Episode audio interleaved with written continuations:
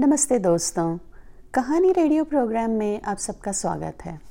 आज हम सुनेंगे शोभा नारायण जी की लिखी हुई कहानी, बॉस की कुर्सी, जो कि मॉडर्न कॉरपोरेट कल्चर पर एक करारा व्यंग्य है। तो चलिए शुरू करें कहानी। मिस्टर मल्होत्रा की गाड़ी कंपनी के अहाते में रोज की तरह अंदर घुसी तो दरबान ने आदतन गाड़ी को सैल्यूट मारा। दरबान मल्होत्रा साहब की गाड़ी पहचानता था। जितने बड़े साहब उतनी बड़ी गाड़ी और उतना ही बड़ा सैल्यूट। चुस्त, मुस्तैद। अन्य साहब लोगों की छोटी छोटी गाड़ियों के लिए दरबान कुर्सी से केवल उठने का उपक्रम करता था और कभी तो वह भी नहीं। मिस्टर मल्होत्रा गाड़ी की पिछली सीट पर पूरे आराम से फैले बैठे नज़र आते, कभी अखबार पढ़ते, कभी अपने मोबाइल पर बतियाते। गाड़ी जब पोर्च में लगती तो ऑफ़िस बॉय झट से गाड़ी का दरवाज़ा खोलता, साहब का ब्रीफ केस उठाता और एक खुशनुमा गुड मॉर्निंग से उनका स्वागत करता। अनमने भाव से अपने मातहतों की गुड मॉर्निंग का जवाब देते हुए मिस्टर मल्होत्रा अपने कमरे में घुसते। कमरा अच्छा खासा बड़ा था। उनके अहदे के अनुरूप सोफ़ा और फ्रिज तो थे ही। कमरे से उनकी परिष्कृत रुचि की भी झलक मिलती थी।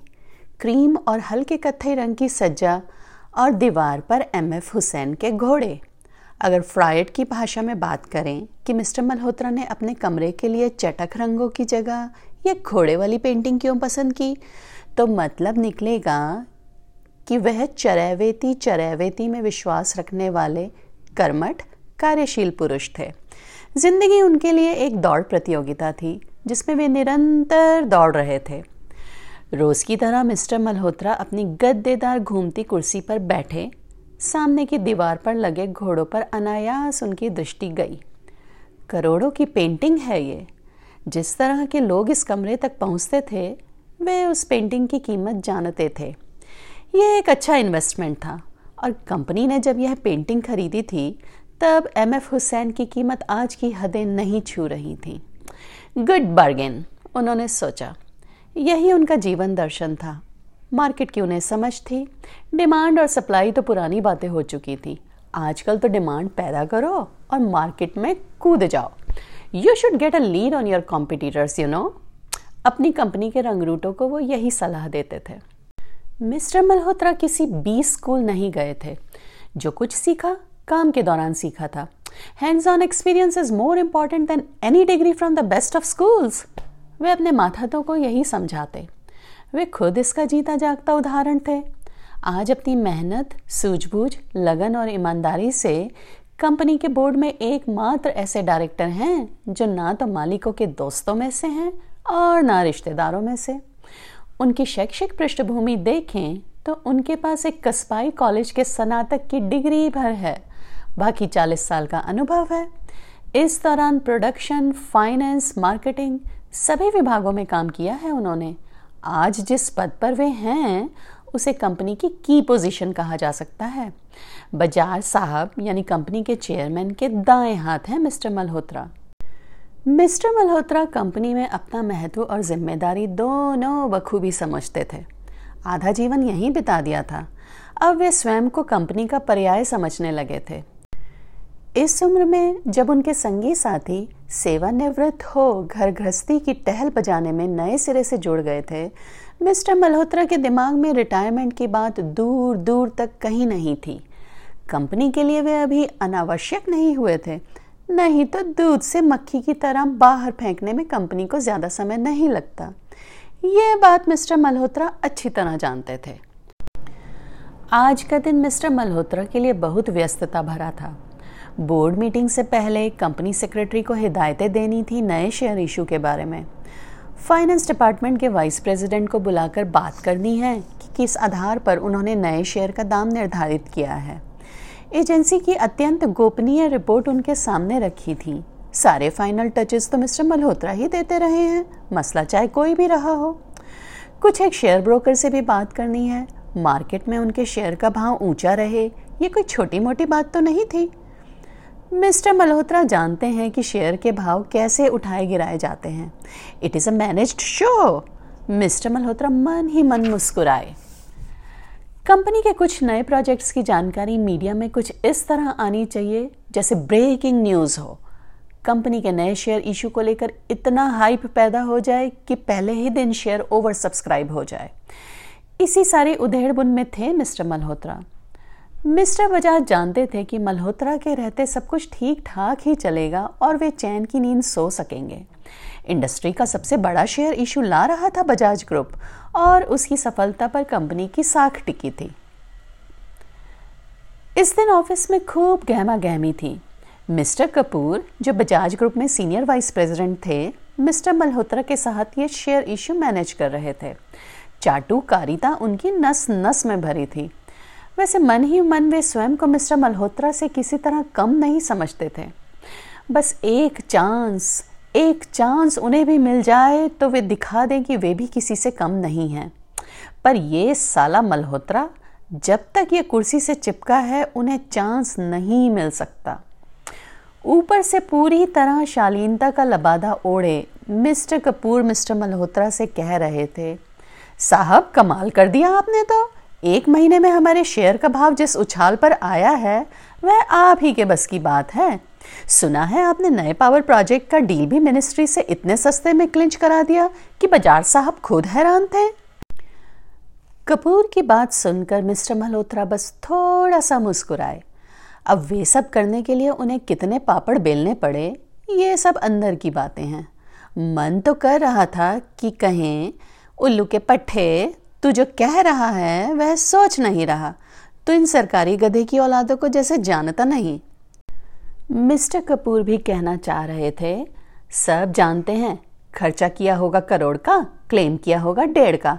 हमाम में साले सब नंगे हैं, ऊपर से नीचे तक सब के सब बेईमान।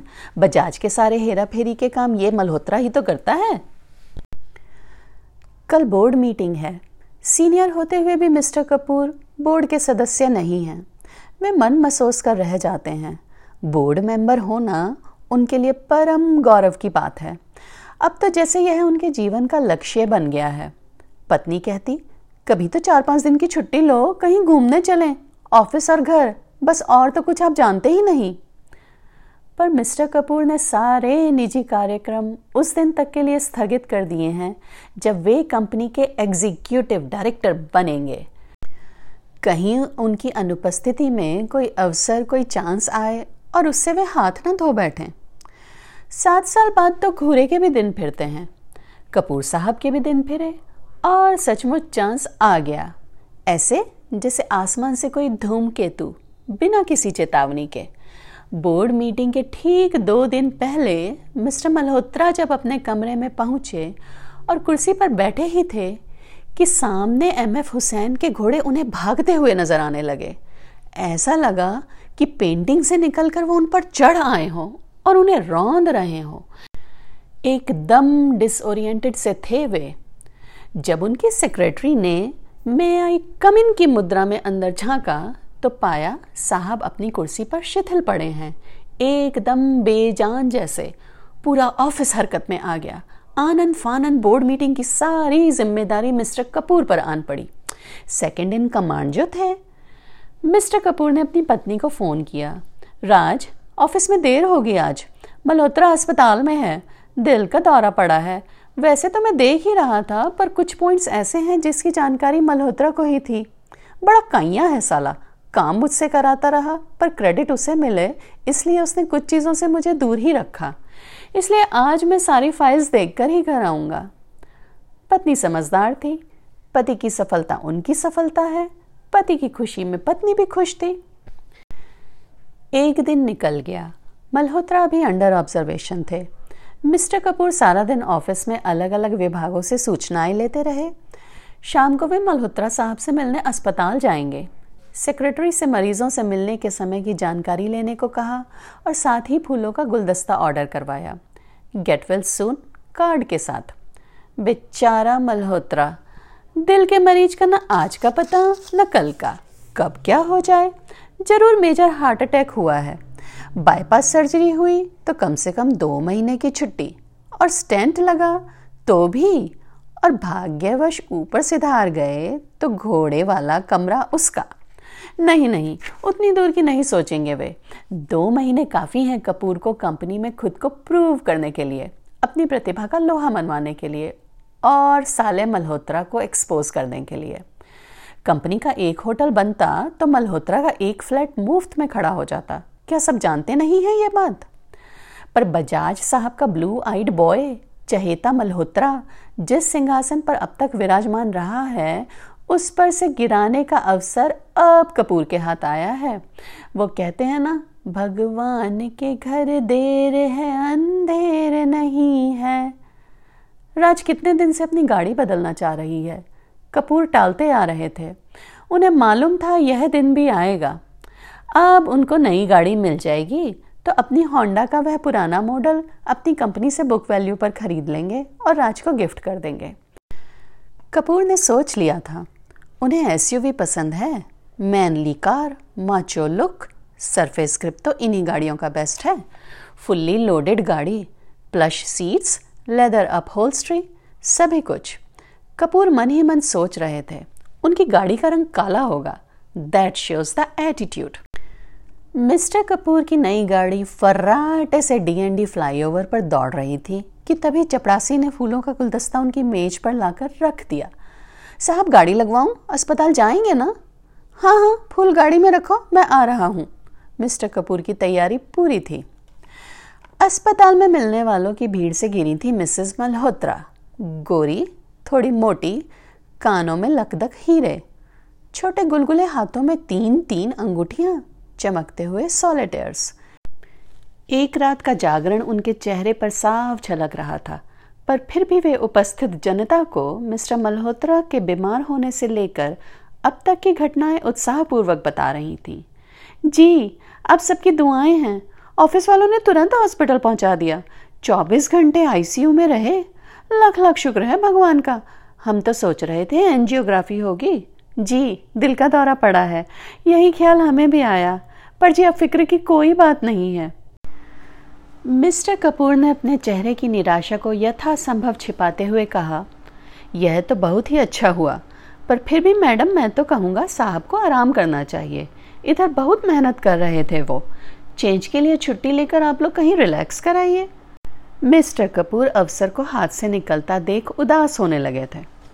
जी, ये माने तब ना, मैं तो इतने दिनों से कह रही हूँ। कहते हैं शेयर इशू के बाद छुट्टी लेंगे। आप कहकर देखिए। आइए इनसे मिल लीजिए। हाँ फूल यहीं छोड़ दीजिए। वो क्या है ना, कमरे में अलाउड नहीं है। भारी कदमों से मिस्टर कपूर मिसेस मल्होत्रा के साथ कमरे में पहुँचे। मिस्टर मल्होत्रा अधलेटे टेलीविज़न देख रहे थे। आज वे मिस्टर कपूर से बड़े तपाक से मिले। बड़े अपनेपन से। कपूर! ऑफ़िस की मिस्टर कपूर वाली औपचारिकता भुलाकर वे कह रहे थे, आज सुबह मिस्टर बजाज आए थे। उन्होंने कल की बोर्ड मीटिंग अब दो दिन के लिए पोस्टपोन कर दी है। जनरल बॉडी मीटिंग की तारीख पर इसका कोई असर नहीं पड़ेगा। मैं परसों ऑफ़िस आऊँगा। मैनू पता लग गया तो दो दिन बड़ी मेहनत की है, सारा काम समेट देता पर सर, कपूर रोने रोने हो आए थे। बड़ी मुश्किल से आवाज़ को संभालते हुए वे कह रहे थे, आपको कुछ दिन रेस्ट करना चाहिए। उस दिन ऑफ़िस में कैसी हालत थी आपकी? ऑफ़िस की सारी टेंशन आपने अपने सिर पे ले रखी है। Give yourself a break sir मैं हूँ ना। बोर्ड मीटिंग मैं संभाल लूँगा। कपूर ने कहा, मिस्टर मल्होत्रा सब समझ रहे थे। ये घाघ है तो मैं महाघाघ। किसको उल्लू बना रहा है तू कपूर? ऊपर से संभ्रांत दिखने वाले मल्होत्रा की निजी सोच का हर वाक्य गालियों से शुरू होकर गालियों पर ही खत्म होता था। साला हरामी, मैं छुट्टी ले लूँ और सारी मलाई ये हजम कर ले। शेयर इशू का सारा क्रेडिट दे दूँ मैं इस उल्लू के पट्टे को? पर अपनी सोच का कोई भी भाव मिस्टर मल्होत्रा के चेहरे पर उभर कर नहीं आया था। वे बड़े खुशनुमा मूड में थे। कपूर को अपने नज़दीक बुलाकर बोले, तेनू मैं दस तू हंसेगा। उस दिन तेरी परजाई ने नाश्ते में आलू के मोटे मोटे पराठे, घर के सफ़ेद मक्खन के साथ ठूस ठूस के खिला दिए थे। ऊपर से एक गिलास लस्सी। पिछली रात क्लब में ड्रिंक्स के साथ कुछ मुर्गा शुर्गा भी ज़्यादा हो गया था। पेट पहले से ही गड़बड़ था। फिर सुबह ऑफ़िस आते आते जो गैस बननी शुरू हुई, उसका ही नतीजा था उस दिन की मेरी बीमारी। कहते कहते मिस्टर मल्होत्रा हो हो हो कर हंस रहे थे। मिसेस मल्होत्रा मुस्कुराते हुए कह रही थी हाँ भाई साहब। वे भी मिस्टर कपूर से भाई साहब पर उतर आई थी। कहने लगी, ये गैस का अटैक इन्हें ऐसे ही होता है। मल्होत्रा परिवार का यह भाईचारा मिस्टर कपूर के गले में हड्डी की तरह अटक रहा था। उन्हें लग रहा था कि दम घुटने की बारी अब उनकी है। मिलने का समय खत्म होने को था। मिस्टर कपूर कमरे के बाहर थे। सुबह से काम में जुटे थे। खाने तक का समय नहीं मिला था। यकायक काफ़ी थका हुआ महसूस कर रहे थे मिस्टर कपूर। मन किया, यहीं कुर्सी पर बैठकर दो मिनट सुस्ता लें। फिर घर चलें। तो ये थी आज की कहानी। बताइए आपको कैसी लगी?